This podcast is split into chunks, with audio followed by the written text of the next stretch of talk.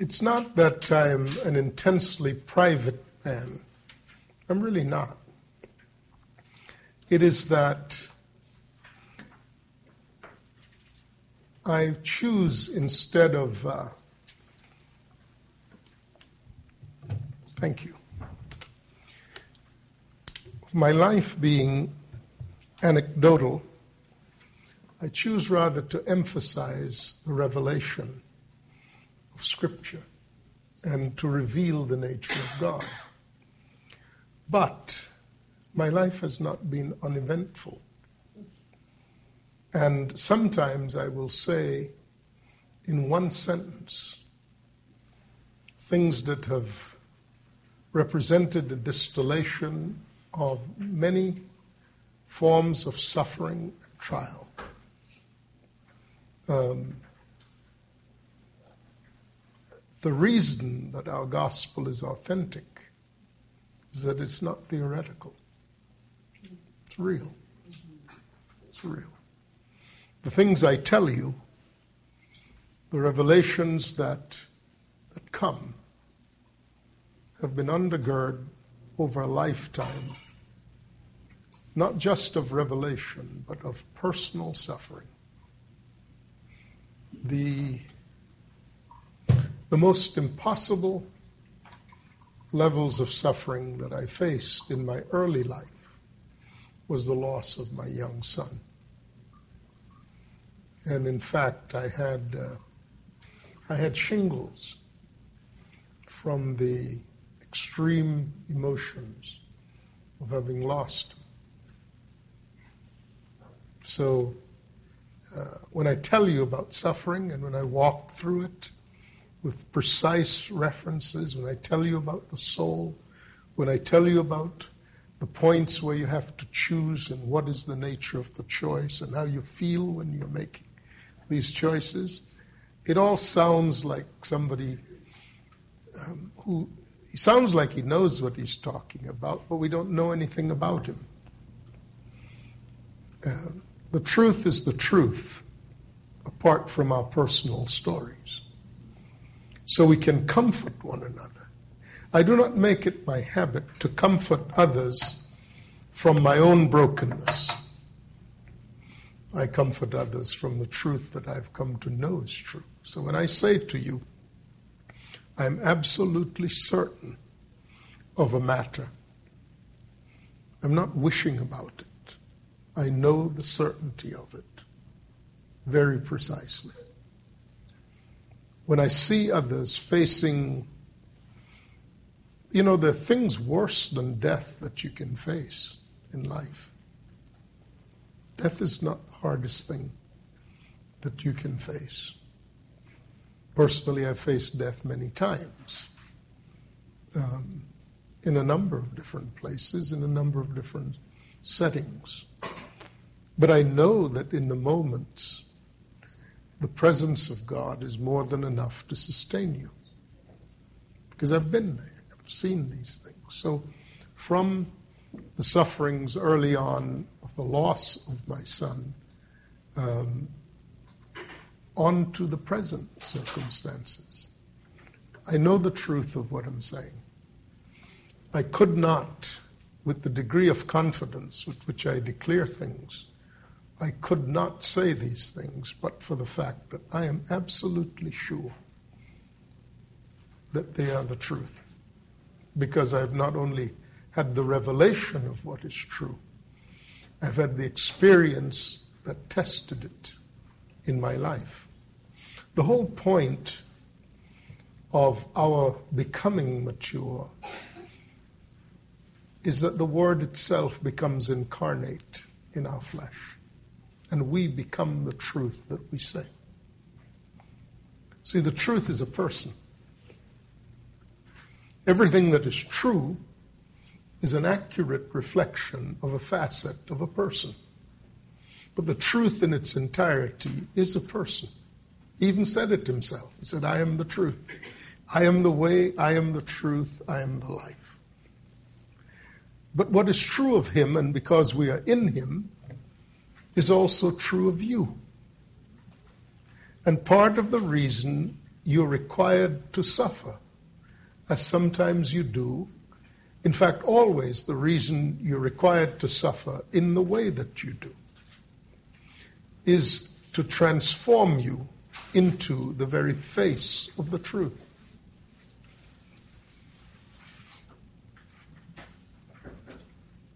So that when you say the thing, there's no possibility that you'll be wrong or proven wrong. It's not about being right or wrong. It's about the reality that underlies what you say.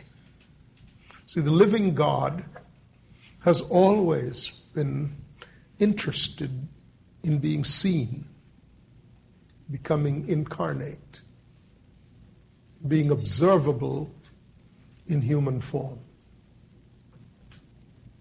The Word became flesh and dwelt among us. And we beheld his glory as the only begotten of the Father, full of grace and truth. That's exactly the destiny of everyone who is in Christ. You are the current expression of who Christ is in time and space. That's what we mean when we say, You are the body of Christ. That's where I want to start this evening. Christ. Christ is a mystery. Paul said it when he said, I wanted to, be, to reveal the mystery who is Christ. Now, a mystery from God's viewpoint is simply heaven unrevealed. But as we have said, in setting up the paradigm of heaven and earth being one intending to be brought into the other, was also meant to be, that was also a statement also meant to be unpacked. Not only that we'll see the connection between heaven and earth, but that we might understand that this was intentionally created that way. Remember what I said. In the beginning, when God chose to unveil himself, let there be light, he chose as the venues for the unveiling of himself, he chose to create heaven and earth. And the intent in the prayer of Jesus was that all that is in heaven should, in its season, come into the earth, but be manifested in the body of Christ. So Christ is a mystery. To understand the mystery who is Christ, we must understand the motivation in the heart of God for creating the heavens and the earth. Now, there are two things the Bible says about God. One is that God is love, and the other, that God is a spirit. Collapsed into one statement, God is a spirit who loves. God is a spirit who loves. Whenever God chooses to express a matter, it can only be the perfect expression of the matter. Whenever God chooses to express a thing, God is only capable of a perfect expression of the thing. He does not have a secondary expression of it because perfection obviates the need for, or negates the need for secondary expression. Now, how did God, in creating the heavens and the earth, how did He intend to show Himself as God who loves? Yesterday, at the beginning of this, uh, we said that uh, the intention of God in creating the heavens and in creating the earth was to cause the invisible God to become visible because as long as he is God, which is forever and ever, he is a spirit. and one simply cannot see a spirit. But yet, God is a being. God is a real being. God is a real person. So, we have to get used to, humans have to get used to a very difficult thing, which is to understand personhood without reference to a defined form. We're used to thinking of person, personhood exclusively, exclusively with reference to a form. The challenge for us is to understand personhood apart from a reference to a defined form. So when you think of um, when you think of Lucy, for example, when the name comes up, you have a picture in your head of a woman who looks a certain way, certain height, um, walks a certain way, etc. And we're that way with everybody. You know, we have a defined form when we refer to personhood. But we also talk about the spirit of a person. Spirit of a person. When we get beyond the, the more mundane questions of shape and form and height and weight and uh, hair color and color of eyes and all those forms, uh, color of skin and the like, when we get beyond that, we're put to a challenge to define a being without reference to those attributes. So if you think of Sheba, Varghese, apart from the Indian princess, uh, if, apart from that, how do you think of Sheba? Well, I think anyone who has experienced Sheba will concur that um, lioness might be an appropriate might be an appropriate reference to her spirit.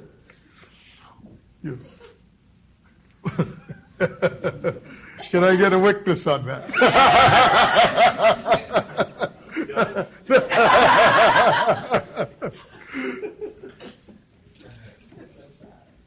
now, here's a person who is not you know, who doesn't growl in the fashion of a lioness, but yet will refer to her spirit as like that of a lioness, bold and and uh, unrelenting and um, you know pursuing you in the ways of, uh, to secure the ways of God in you and all those things. One who gets in your face and doesn't back down and other kind of prophetic gestures like that. We have a way of defining spirit by reference to characteristics that are non physical. When we wish to speak about God, we, we must define God by, the, by his most uh, salient of characteristics, which is that God is love. But we quickly see that the definition of God as love is more than how we typically refer to love in our vernacular. In our vernacular, love is commonly referred to um, as a synonym for romance. So when we say we love someone, uh, there's a, a, a romantic element to that. Or there is a fraternal or patriarchal reference to that. And it carries notes of softness and kindness and predispositions of charity and uh, vulnerability without fear of exploitation, those characteristics. When you talk about God as love, however, you're talking about the complete definition of love the complete definition of love, which includes confrontation. Today I said something that uh, was probably arresting when I said, God is not tolerant. Because according to Dr. Phil and Oprah, love is only to be defined as tolerance. But they don't know what they're talking about. They're simply regurgitating popular notions. It's not something they've actually examined. as to what it is because when pressed, they themselves would be hard pressed to defend the notion of love as tolerance. Because it would require Oprah to divest herself of her vast fortune if she actually believed that love is tolerance.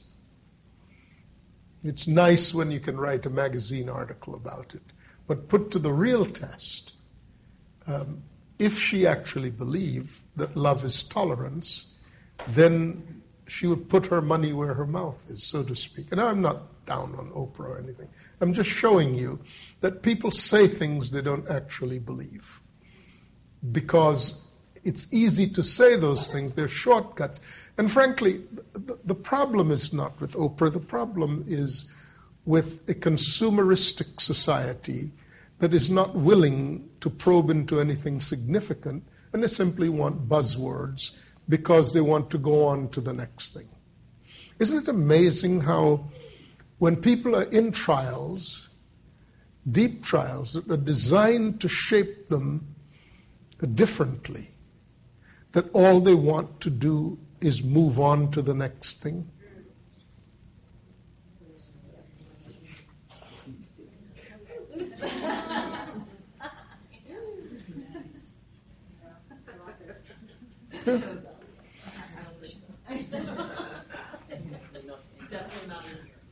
And, and so, so we have people uh, who are no more than children who have grown old.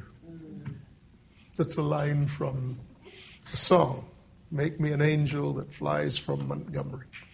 She refers to uh, my old man is another child that's grown old. It's a, Bonnie Raitt uh, song, Southern song. John Prine uh, is, the, is the writer, and Bonnie Raitt is the singer. See, I'm used to listening to things other than church songs.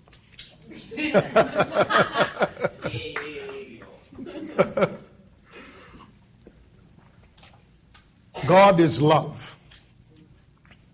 When God chose, see, there's certain eternal attributes there's certain eternal attributes that cannot be said to exist apart from demonstration. Certain eternal attributes that cannot be said to exist apart from demonstration. The three main ones are faith, hope, and love eternal attributes that will survive uh, the ending of this present epoch and will continue beyond. And because they are so, by their very nature, they cannot be said to exist apart from demonstration. So, with faith, how do you know that one has faith? Show me your faith by your works. Why? Because the very nature of faith requires that you act. The very nature of faith. It will never be possible to have faith without being required to demonstrate it because it's the nature of being. It's like when you turn a light on in the darkness, the darkness disappears because that's the nature of the interaction. When it's dark and you turn the light on, the darkness must disappear. You cannot turn a light on in this room, for example, and half the room remain in darkness while the other half is in the light. It cannot be that way. These things have to do with the nature of being. They're not subject to voting. They're not subject to our common agreements. These are called transcendent things. They speak of a reality that, the, that humans do not control, nor, that they, nor are they capable of defining. If you want to know whether or not there's God, observe how light dismisses darkness. That's not empirical because light has no apparent weight to it that forces the darkness to retreat. It is simply the nature of one thing over another, how they are greater and lesser things within the universe of being. It's simply that. You know, it's simply that. So, love, the greatest of all these eternal attributes, and the thing that defines God Himself, cannot be said to exist apart from demonstration. Now, the demonstration required to show love and God's demonstration, being altogether perfect, required God to establish the heavens and the earth, and ultimately in the earth, and as his last act being his primary act, he made man. He made man in the image and likeness of God. Now, when the scriptures say that God said, Let us make man in our own image after our own likeness. And so God made man in the image and likeness of God. What is true is that before God declares anything, he sees the end of what he's declaring from the beginning. So when he initiates something, it is against the finished concept of that that is already in him that he initiates it. So when God created a seed, what does God see at the end of the process that begins with creating a seed? What does God see?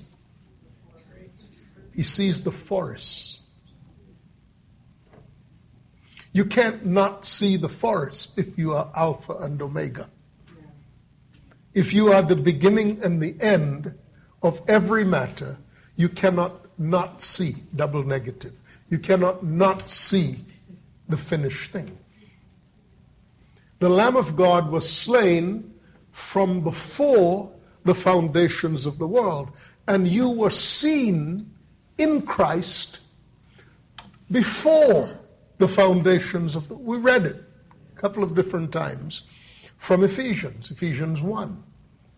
So when God said, Let us make man in our image and in our likeness, and he began the process with Adam, what did he see? He saw the corporate Christ. And it is unmistakable that the corporate Christ is in the image and likeness of God. Unmistakable. Unmistakable. And so to, re- to realize this result, God planted a seed in the earth, or shall I say, God lifted up, God resurrected a seed from the earth by giving spirit into formed earth. Until that, the first man was created as an act of resurrection. The first reference to resurrection in the scriptures is how God raised a man from the dust of the earth by giving him a spirit out of the person of God.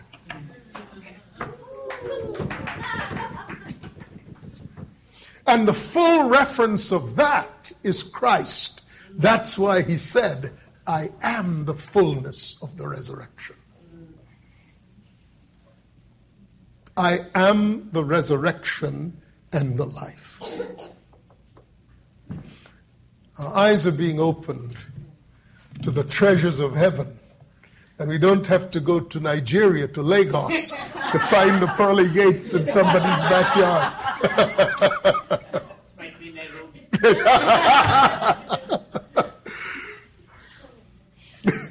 when I was a boy, they would say, a thief from a thief makes God laugh. Which is to say, if someone steals something from someone who has stolen it, God just laughs. So if it ends up in Nairobi, if, if it ends up in Nairobi, God will just laugh. Did you have that saying in Africa? I, I'm, I'm never sure what sayings we have in the, in the islands came from Africa. Sometimes it comes from India. Sounds Indian.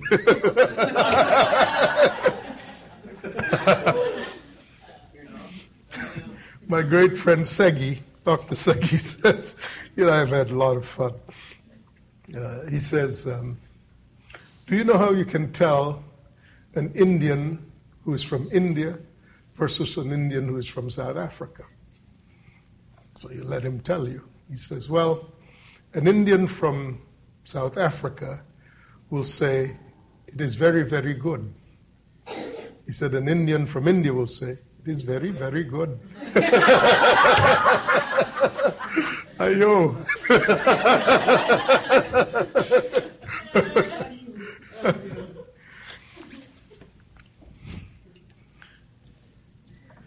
so we're being exposed to the treasures of heaven. The Word is becoming available. The Word is becoming flesh. So when the first man was created as an act of resurrection, God was saying that out of death, He will bring the resurrected one who has overcome death itself and therefore is incapable of being kept from being a life giving spirit. When God made Adam, he had in mind Christ. There are two um, similar references. The word Adam or Adam in Hebrew refers to a particular man, a certain man, that man being called Adam. But Adam also refers to the entire race. Mankind, humankind, is called Adam. And interestingly, the earth is called Adama. Adama. So there's Adam the man, Adam the race, and the terroir is Adama. Now, that's the likeness of the man from earth. But as you have borne the likeness of the man from earth, so also you shall bear the likeness of the man from heaven. Listen, I will show you a mystery. But you shall not all sleep, but you shall all be raised, so that death is swallowed up in victory. 1 Corinthians chapter 15, verse 34 and following. So our destiny is to bear the likeness of the man from heaven. And the first iteration of it First tangible iteration of it is that we have borne the likeness of the man from earth. But that man from earth was a man brought to life from death by an endowment of spirit that came out of the person of God. So the secret to the whole is in the seed. The reason that God established the creation and at the end of it established man was to bring to the fullness a vision in God in which the, the, the, the, the Son of God would arise as a resurrected one. So when God planted the seed, he did so with the declaration let us make man in our image and in our likeness. And he was looking all the way to the end of the process, which is why he inaugurated the process in the fashion in which he did. He created a man by resurrection, intending in the initiation of the process to prefigure how the process would conclude. You see? You got it. Good. I'll say it again just to let it soak in. There's an initiation and there's a final outcome. The initiation of the process, beginning the process with Adam, by raising him out of the dust of the earth, he was telling us ahead of time that when Christ was raised out of the dust of the earth, that would be the fullness of the man in the image and likeness of God. He looked all the way from the beginning to the end because it's his point of view. He knows the end from the beginning. And, and as we said, reading Ephesians 1, you were, you were destined, you were predestined to be conformed to the image of sonship from the foundations of the world. Let's just re- reread it and put it. Some scriptures you can't read too often. This, go back with me very quickly to Ephesians 1.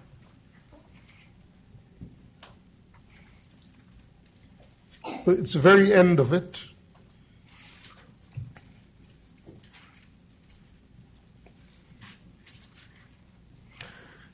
Well, actually, right at the beginning, he says, He chose us in Him Verse 3 Blessed be the God and Father of our Lord Jesus Christ, who has blessed us with every spiritual blessing in the heavenly places in Christ. In Christ. Right? Just as He chose us in Christ, if I could say it that way, just as He chose us in Him or in Christ before the foundations of the world that we should be holy and blameless with, uh, in, before Him in love. Having predestined us to adoption as sons by Jesus Christ to Himself, according to the good pleasure of His will, to the praise of the glory of His grace, by which He made us accepted in the beloved. In him. I mean, you can't mistake this. Apart from me, Jesus would say, you can do nothing. I am the way. I am the truth. I am the life. And I am the access to the Father. Hmm? In him we have redemption through his blood, the forgiveness of sins, according to the riches of his grace which he made to abound toward us in all wisdom and prudence, having made known to us the mystery of his will, according to his good pleasure, which he purposed in himself, that in the dispensation of the fullness of the times, in other words, when all of time has been completed, this is what God will have. He might gather together in one all things in Christ both which are in heaven and which are on the earth in him. Hmm?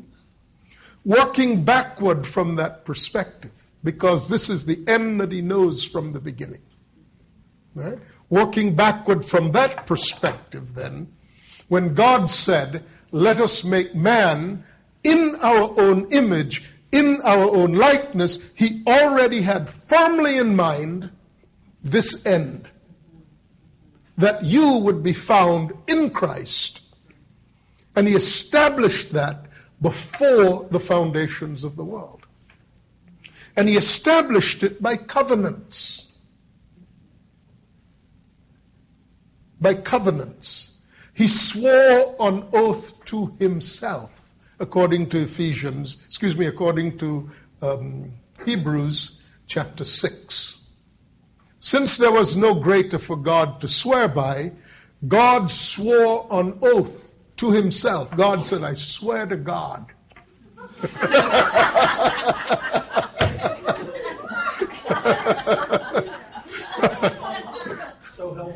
So help me.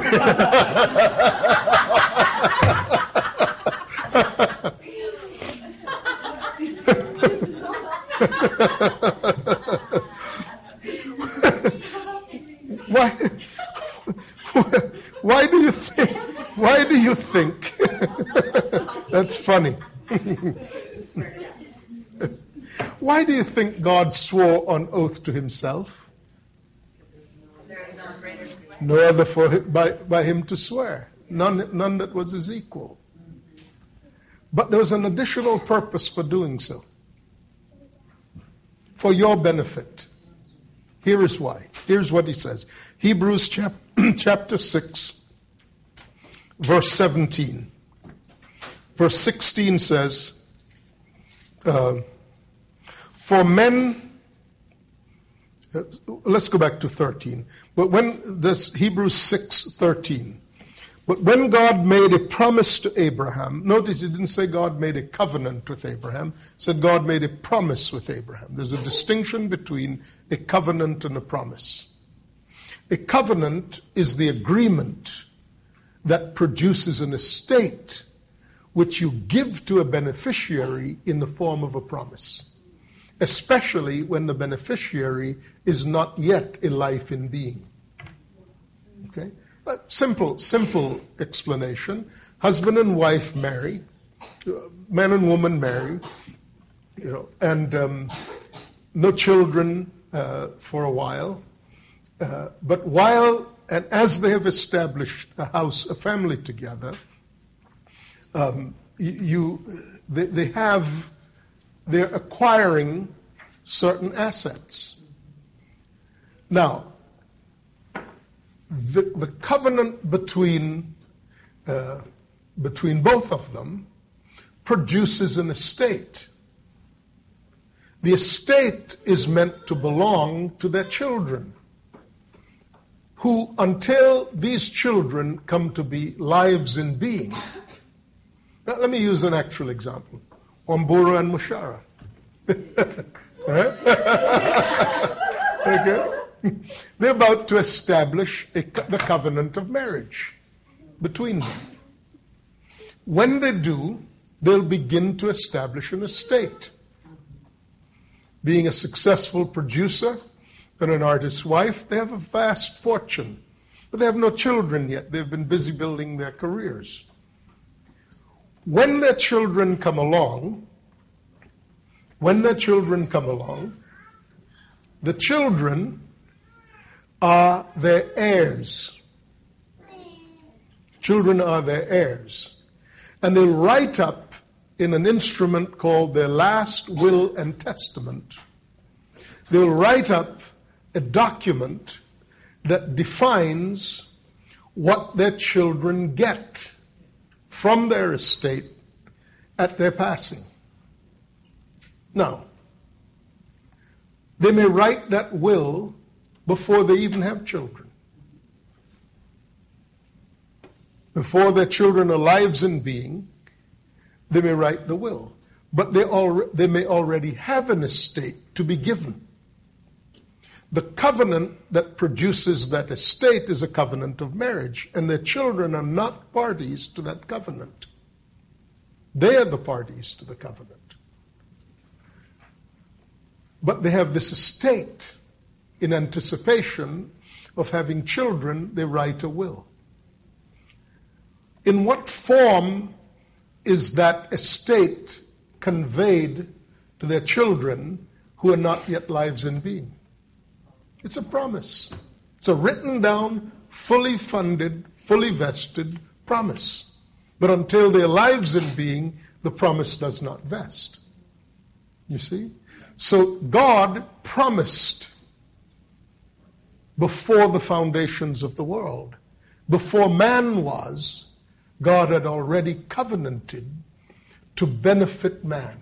God had covenanted with himself in anticipation of man being lives in being. He prepared the way before he created us. God didn't create us so he could save us. God saved us because the purposes for which He created us were sufficiently great to warrant that extraordinary uh, um, um, provision on the part of God to save us. Saving us is not the purpose for which He created us. Saving us is the requirement to reconcile us to the purpose for which He has created us. In other words, the purpose for which He created us is so great that it's worth the cost to bring us back when, as He anticipated, knowing the end from the beginning, we would depart from it. So ours is not the gospel, as I mentioned yesterday, uh, ours is not the gospel of conciliation. Ours is the gospel of reconciliation, putting back the prior existing state, not fixing up the result so that you could sort of mollify the outcome to the best possible uh, um, result, accepting the fact that the original intent is no longer attainable. The Ben and Jerry uh, uh, you know, I've talked to you, uh, I, have illustrated the points with pizza and ice cream. so, okay. Now, knowing the end from the beginning, God saw us in Christ, just as this passage says, from the foundations of the world. And God swore on oath to himself. And these covenants exist in heaven pictured by circles because they're eternal.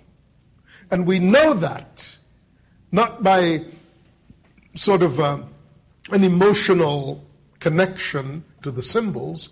We know that because he takes one of the circles out of heaven and puts it in the earth. And sometimes you see it as a double rainbow. There's a rainbow that encircled the throne. And when God took the circle of the rainbow and put it in the earth, he said, This is a covenant. Now, with whom was God making that covenant? No, the covenant already existed in heaven he will have a people in his image and likeness. And if he destroyed them all, he would not. So he established in the earth the reminder to us that in heaven, he has already seen the end from the beginning, and his throne exists to empower the result that he has seen as the end from the beginning. So he will never destroy man entirely from the face of the earth, because if he did, he would have nullified an eternal covenant. So we will never be obliterated from the face of the earth. I don't care what the gloom and doomers say. There will be enough people on the earth to form a house in the image and likeness of God because God has sworn it to himself. And it exists around his throne in heaven as a constant reminder of his covenant with us. That's why God did not destroy the earth with a flood entirely. That's why God saved Noah and his house. We have the exact opposite view of God. We think that God is just waiting for an excuse to destroy humanity when indeed God waited until there was a righteous family so he did not have to destroy humanity. Why? And then he put it as a covenant. He put it as a sign of the covenant. You see? There was a time when all humanity was subject to destruction. So the long suffering of God waited in the days of Noah while the ark was being prepared. That's what it says. That's what it says. There was not a man in the earth to justify the saving of the earth. So the long suffering of God, the love of God, waited in the days of Noah until there was a new seed from whom he could resurrect. And fulfill what he had promised to himself by covenant before the foundations of the world. Oh my. Different view of God, isn't it? What God saw in the one who is in his image and likeness was the full expression of love. When God when God created the heavens and the earth, He created it for the purpose of demonstrating, unveiling Himself that we might know Him as the God of love. And when He made man, He made him in His image and likeness, and He saw Him in the end of, of, the, of the cycle, not just at the beginning. And what He saw in the end was the corporate Son. The Son who is Spirit because you see, the image and likeness of God, the nature of God is that He's spirit. The likeness of God is that He's love. Image and likeness are not the same thing. Likeness is, Bo was talking about examples of the manner in which He's like me. We behave alike. An image is if you see us, you can conclude that we are we look like one another. Image is resemblance, appearance. So if God is spirit, the Son who is like God is spirit. And the Son who, who is in the image of God is spirit. Spirit begets spirit. That which is born of flesh is flesh. That which is born of spirit is spirit.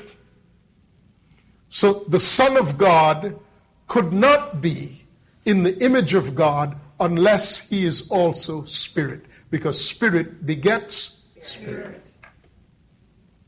Right? But he starts out clothing spirit in flesh, but he knows where it's going. And this is what he's after. The way you get spirit out of flesh is to kill the flesh and resurrect the spirit. So we are a resurrected people. That's why you're baptized, to symbolize that the flesh has given way to the spirit. That you live, but yet it's not you who lives, but Christ who lives in you. That's the new man. So if any man is in Christ, what is he? See, you knew, you knew all these things. You knew all these things. Because the old has passed. What's the old? Adam. In Adam, we are subject to death. In Christ, we are made alive to God. So if any man be in Christ, he's a new creation. The old has passed. The new has come. All this, all this from God who has reconciled us to himself in Christ and has given us the ministry of reconciliation. Now, what's our message? As, as the ones who carry the message of reconciliation, I'm speaking, of course, 2 Corinthians 5. What is our message? That God was in Christ reconciling the world to himself, not counting men's sins against them. And he's given us this ministry of reconciliation. which is to say, you have the authority, if you are in Christ, you have the authority to represent God in declaring that God has forgiven the sins of men. So instead of the sinner's prayer, when you meet someone who, like Jesus, Jesus met the, met the man in the tree. Remember the, the little Irish guy? Zacchaeus was a wee little man. Some of you didn't go to Sunday school, so you don't know what I'm talking about.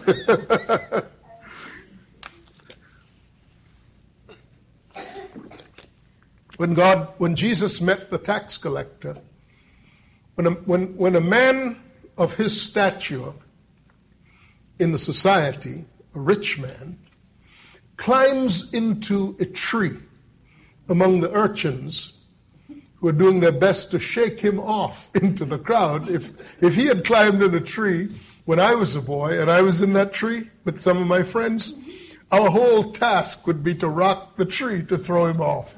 but that's part of the experience. That's why I don't tell you about all these.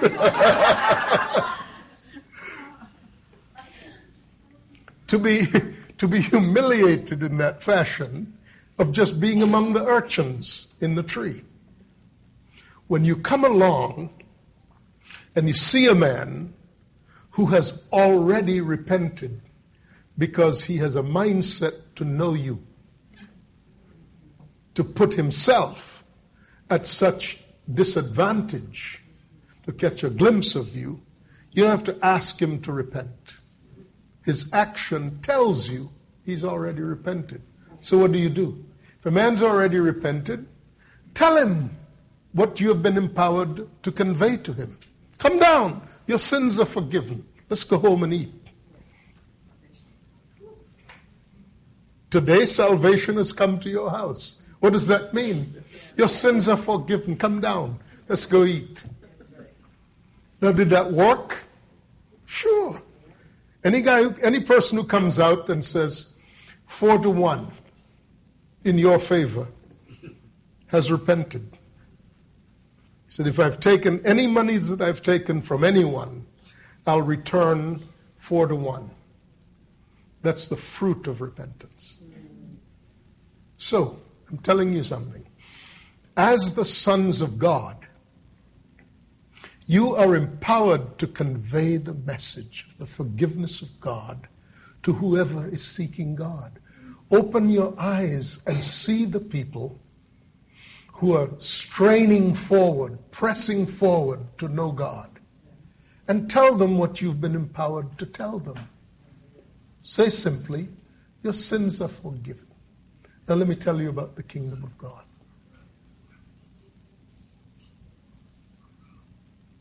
You know what the Great Commission is in the book of John? John 20, 21? yeah. we say that the Great Commission is not found in John. It's nonsense. The most complete commissioning is found in John 20, 21.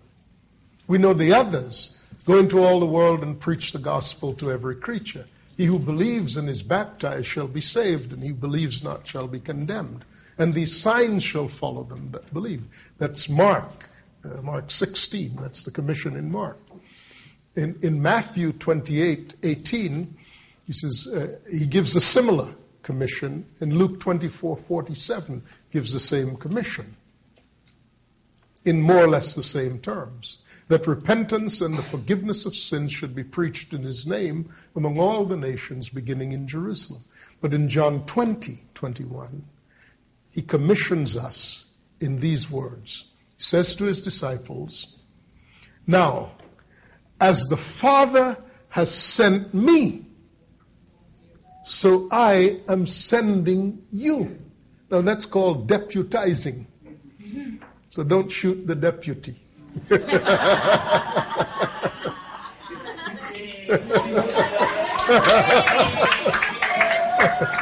he really can't help himself.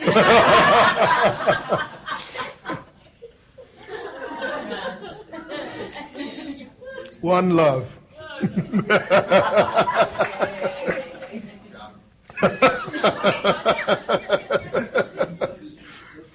the next part of the commission is the substance of it. The first part was just to show you the deputizing. As the Father has sent me, now I am sending you. That's commissioning. That's the Great Commission. What does he tell them? That they are deputized to do. Whatever the Father sent him to do, he's deputizing them to do. And the main thing the Father sent him to do is to forgive sins. So the next line says, whosever sins you forgive shall be forgiven.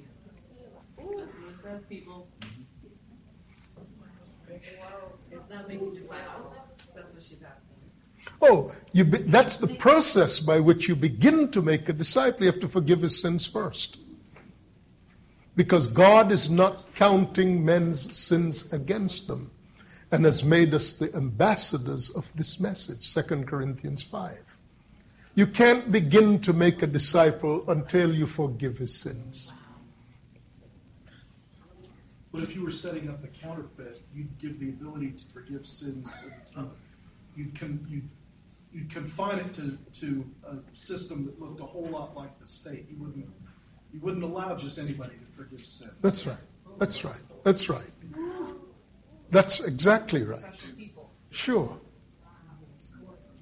As the Father has sent me, now I am sending you. Does that apply to you? If it doesn't, you're not part of the ambassadors of Christ.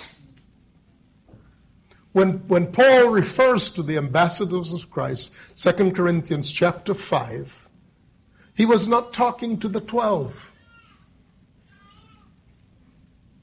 He was talking to you. He was talking to the Corinthians. When he said, God is in Christ reconciling the world to himself. How? In Christ. What are we inviting people to become? Born again, not of Adam, but of Christ. Right? We're inviting people to be reconciled to God in Christ as members of the body of Christ. What's our message? that God is not counting men's sins against them. So you need to look at this. I'm not making this stuff up. It's here. Look, 2 Corinthians chapter 5. Look, read it with me. Verse 11. Start, let's start at verse 11, 2 Corinthians 5. Knowing therefore the terror of the Lord, we persuade men. But we are well known to God, and I trust also we are well known in your consciences. For we do not commend ourselves again to you, but give you opportunity to boast on our behalf, that you may have an answer for those who boast in appearances and not in heart. For if we are beside ourselves, and so on. Then he tells the message, for the love of Christ, verse 14, compels us because we judge thus that if one died for all, then all died. And he died for all, that those who live should live no longer for themselves, but for him who died for them and rose again. Therefore, that being true, we from now on we regard no one according to the flesh. Even though we once have known Christ according to the flesh, yet we know him thus no longer. Therefore, if anyone is in Christ, now are you in Christ? Yes. How do you know that? You have the Spirit of God, which is a seal. You see, the, the first baptism with which you are baptized is you're baptized by the Spirit into the body of Christ. That's in the elementary doctrines. Okay? The baptism of the not by not the baptism of the Spirit, but the baptism by the Spirit. It's the Spirit who does the baptizing. Now, there's a baptism of the Spirit in which you're filled with the Spirit. But there's something the Spirit does to you other than filling you, and that is to put you in your place in the body of Christ. Because He's the only one who knows your place in the body of Christ. You're assembled, you're assembled not by the will of man, not by the selection of man. You're assembled by the foreknowledge of God as to who you are and why He why He put you in the earth. So when He saves you, the Spirit of God baptizes you, which is, this is 1 Corinthians 12, right? Uh, body being many parts, though all the parts of many one body, and for by one Spirit were you baptized into one body. The Spirit baptized you into the body of Christ, which is to say, the Spirit Himself placed you in the body of Christ as you were foreordained to be placed. The only one who can be trusted with that is the one who, who knows you from before you were in your mother's womb. Right? Read again the elementary doctrines. It'll, it'll bring some of this current in your life, in your knowledge. Even though we once knew Christ, this way we do so no longer. Therefore, if anyone is in Christ, verse 17, he's a new creation. The old has passed away, and behold, all things, all things, not a few things, but all things have become new. Now, now all things are of God who has reconciled us to himself through Christ Jesus and has given us the ministry of reconciliation. But to whom did God give the ministry of reconciliation? Whoever is in Christ. You can give what you have. If you have been placed in Christ, you can give the knowledge to another that you too are in Christ, uh, uh, they too can be in Christ. God has given us the ministry of re- reconciliation. That is, you're all bright people. You know what this language is saying. I'm, he's saying, I want to explain to you what the ministry of reconciliation is. That is, that God was in Christ reconciling the world to himself, not counting men's sins against them, and has committed to us what? The word of reconciliation. What is the word of reconciliation that he's just described? God is not counting your sins against you. How do you say that to someone?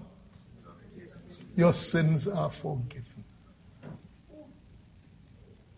Your sins are forgiven. You think you knew what your inheritance was.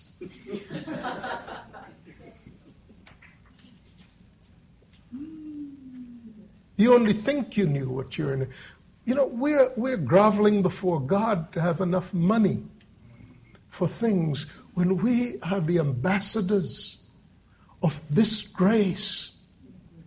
When you tell someone your sins are forgiven because you have discerned them in trees of inconvenience. They've pursued God. You don't just go around saying to everyone your sins are forgiven.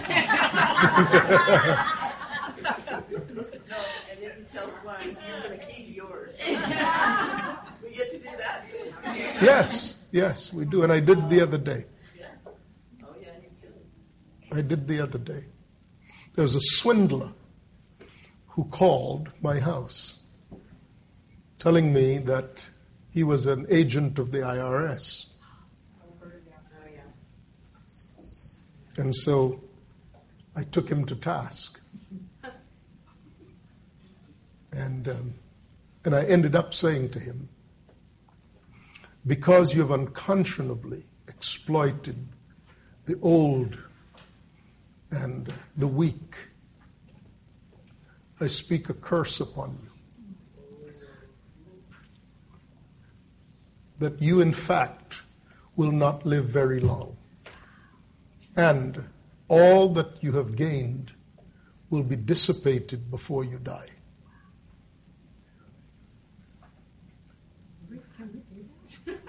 I retained his sins because in talking to him, he was unconscionable. He ended up telling me we've placed a bomb in New York uh, to destroy you. Apparently, he was someone from the middle. I mean, I knew from his accent that he was not from local. And, you know, I asked him a lot of questions.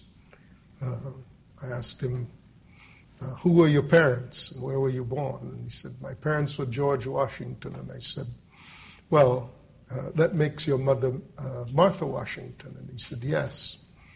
And I said, uh, That means that your mother was a slave. and he said, No.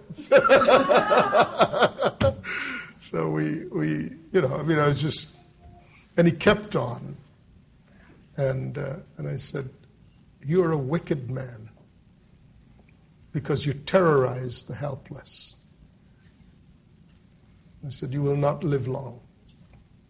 And before you do, everything you have gained by this unrighteous living will be, you'll see it dissipated. I said, Know that this is the judgment of the one true and living God upon you. So, yeah, I've retained people's sins. And I was freaked out. Well, she has. Some bad juju. On and on and on, and I'm just like, just hang up.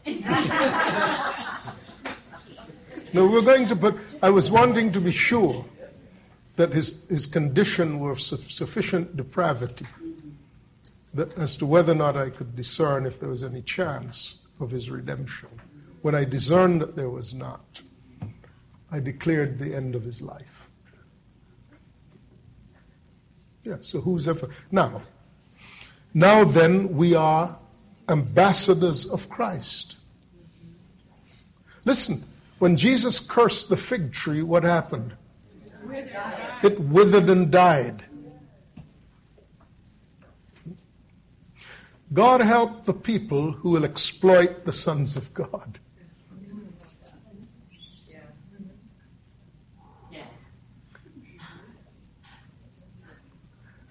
You see, the fear of the Lord is going to return to the earth.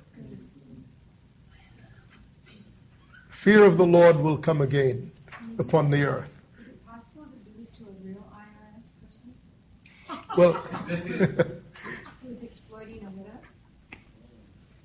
well, there would such a matter would have to be undertaken in the counsel of of a spiritual father.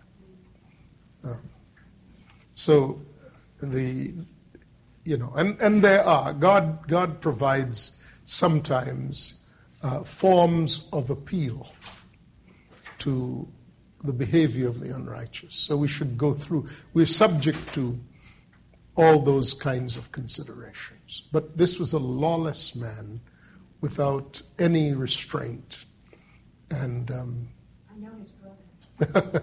and well, he, he was not actually an IRS uh, agent. He was a thief. He was a thief and a scammer.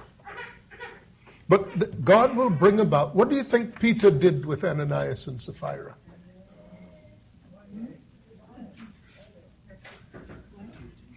What do we think? These are just things in a book. Things in the book speak of a reality. And when you're accurately aligned, you can see from heaven. And your judgments are just and righteous altogether. I judged him because of the wickedness he has practiced on the weak. He was no danger to me. He was no threat to me. But I understood I had the authority to shorten his days on behalf of those who would be his victims. And I believe God had him call me because to bring an arrest to him. Now, so neither the forgiveness of sins nor the retention of sins is something that can be done without, without the proper advice. Because no ambassador is free to act on his own initiative. An ambassador sees things from the viewpoint of the one he represents as the sovereign. You see? So when you see someone who is hungry and thirsty, you are free to give him bread and water from heaven. Why else would you be said to be an ambassador? What else does an ambassador do? The word Paul uses here in 2 Corinthians is the word ambassador. We are therefore ambassadors for Christ. The language is specific. We are ambassadors for Christ. In short, we are how he comes. For means by which means he comes. As though God were pleading through us. As though God were making his appeal through us.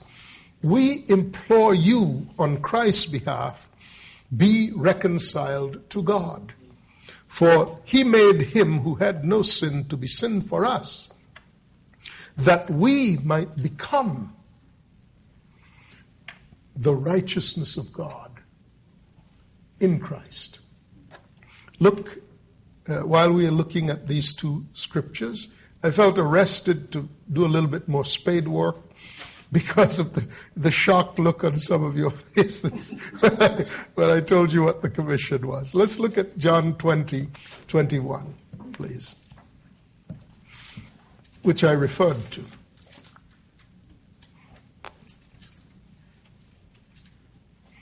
Now, uh, verse 19 says, Then the same day, that was the day of his resurrection, by the way, just for context. Verse 19, John 20. Then the same day at evening, being the first day of the week, when the doors were shut, where the disciples were assembled for fear of the Jews, Jesus came and stood in the midst of them and said to them, Peace be with you. When he had said this, he showed them his hands and his side. Then the disciples were glad when they saw the Lord. So they identified him by the, the nails in his, the marks in his hands. And that's important for us because someone might say it's an apparition that deceived them. But I know of no demon that wants to have a nail, nails driven through their hands and feet, right? They recognized him by the nails. So Jesus said to them, Peace be to you. As the Father has sent me, I also send you. Does he have the authority to do that? How do you know that? Yes. Matthew 28 18. All authority in heaven and on earth has been given to me. This is after the resurrection, so he could claim it having fulfilled all the requirements to possess the authority.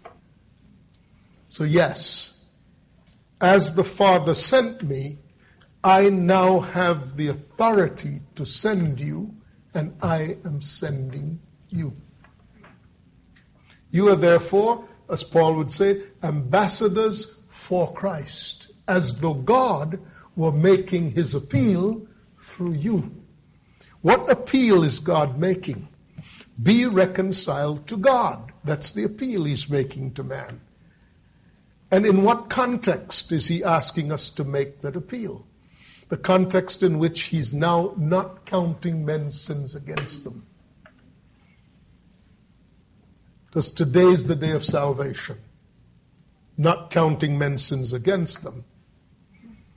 When he said this, when he had said this, he breathed on them and said to them, Receive the Holy Spirit. Now, have you received the Holy Spirit? Yes, you have. Therefore, you are accurately grafted in to this commission. Receive the Spirit. If you, verse 23, if you forgive the sins of any, they are forgiven them.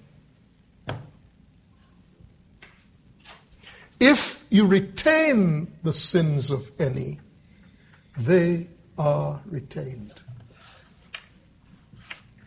Um, what about when we go to judgment seat? If we forgive everybody's sins, how, how do you? That's a matter of administration. You're asking a question of administration, not the question of whether or not you have the authority to do it.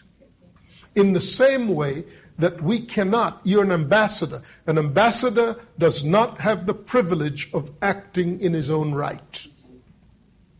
God is, you are ambassadors for Christ. So the Holy Spirit leads you when you forgive men's sins or when you retain men's sins. What's interesting is a righteous indignation came upon me when I heard this thief who was brash and bold and arrogant and unrepenting. I called him three different times. I called him back. And at no time did he show the faintest sign of remorse.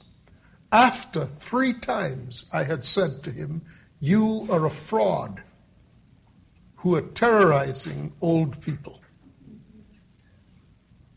Third time, he tried to disguise his voice. He was an unrepentant thief. The kind who would say, Come down off the cross and save us if you are the Son of God. That thief went to hell that day. See, putting an end, I don't mean that you personally put an end to anybody's life, but declaring the word of the Lord that will bring an end to their lives. If they're not repentant, they're beyond the hope of God. Now, you can't just decide. Called him three different times. Each time I challenged him. And each time he absolutely refused to back down and became belligerent. And when he told me, being completely caught, that they were going to put a bomb in New York City, you know, to, to kill a lot of people, then I knew that in addition to theft, he had murder in his heart because he was caught. Then is when I knew that I could retain his sins and speak against his life, and God would honor. So you don't do anything lightly. You don't just go around and say to everybody, Your sins are forgiven. Your sins are forgiven you. Feel your pain, your sins are forgiven. no. Learning what you have the capacity to do is one thing. Learning the accuracy of administration is another. We first have to tell people what they have the capacity to do in order for our training of them to make sense. You see? So when you see tax collectors in trees in your neighborhood, tell them their sins are forgiven. and when you see women at wells who, in spite of their checkered past, they want to engage you in conversations about the water of life, offer them the water of life. Those are some of our examples. Now, Jesus was 33 when he was doing this. Jesus was 33 when he was doing this.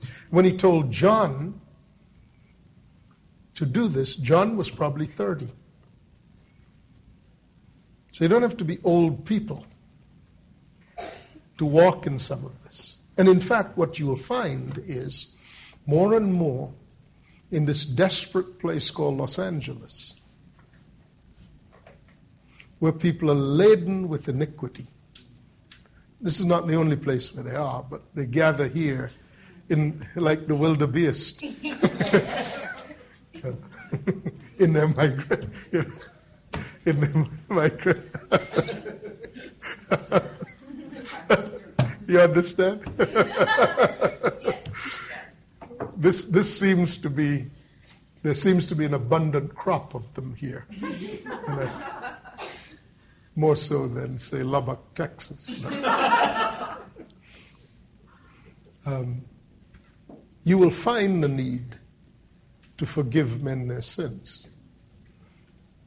And you will see that it works.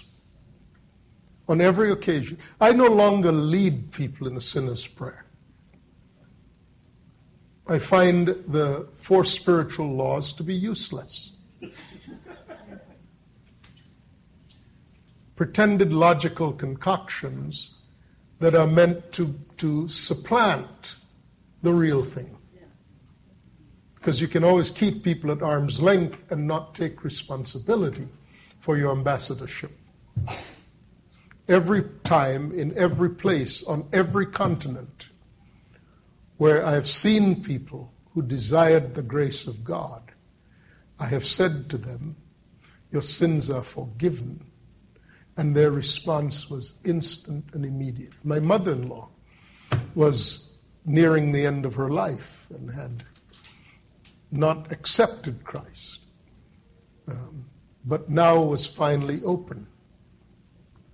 And when I spoke with her that evening in her house, and I said to her, Your sins are forgiven.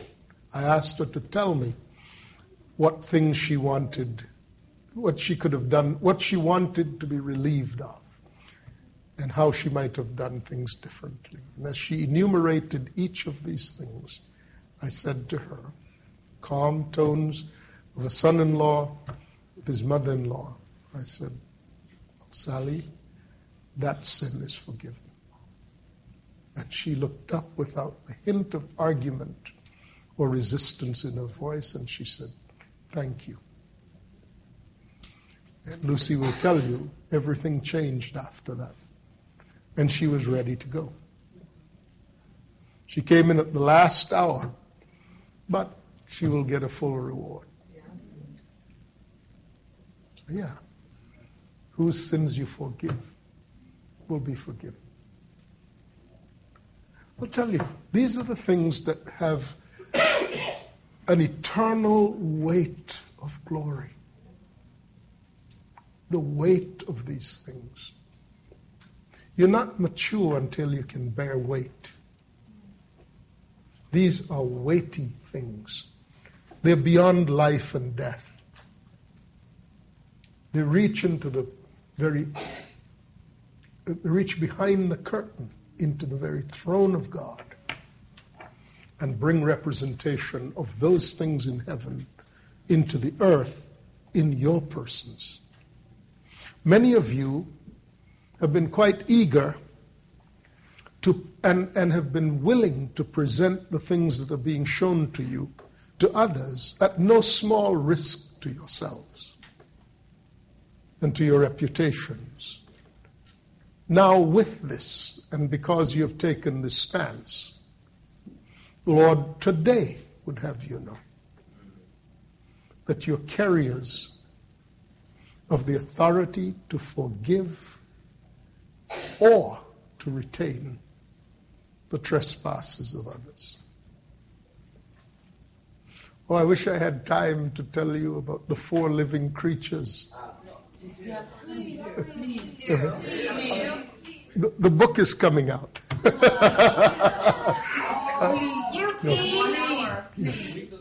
We're done? Oh, we have an hour? Yes. Okay. All right, well, take a, take a brief break. Uh, take a brief break. Here, take five, and we'll continue.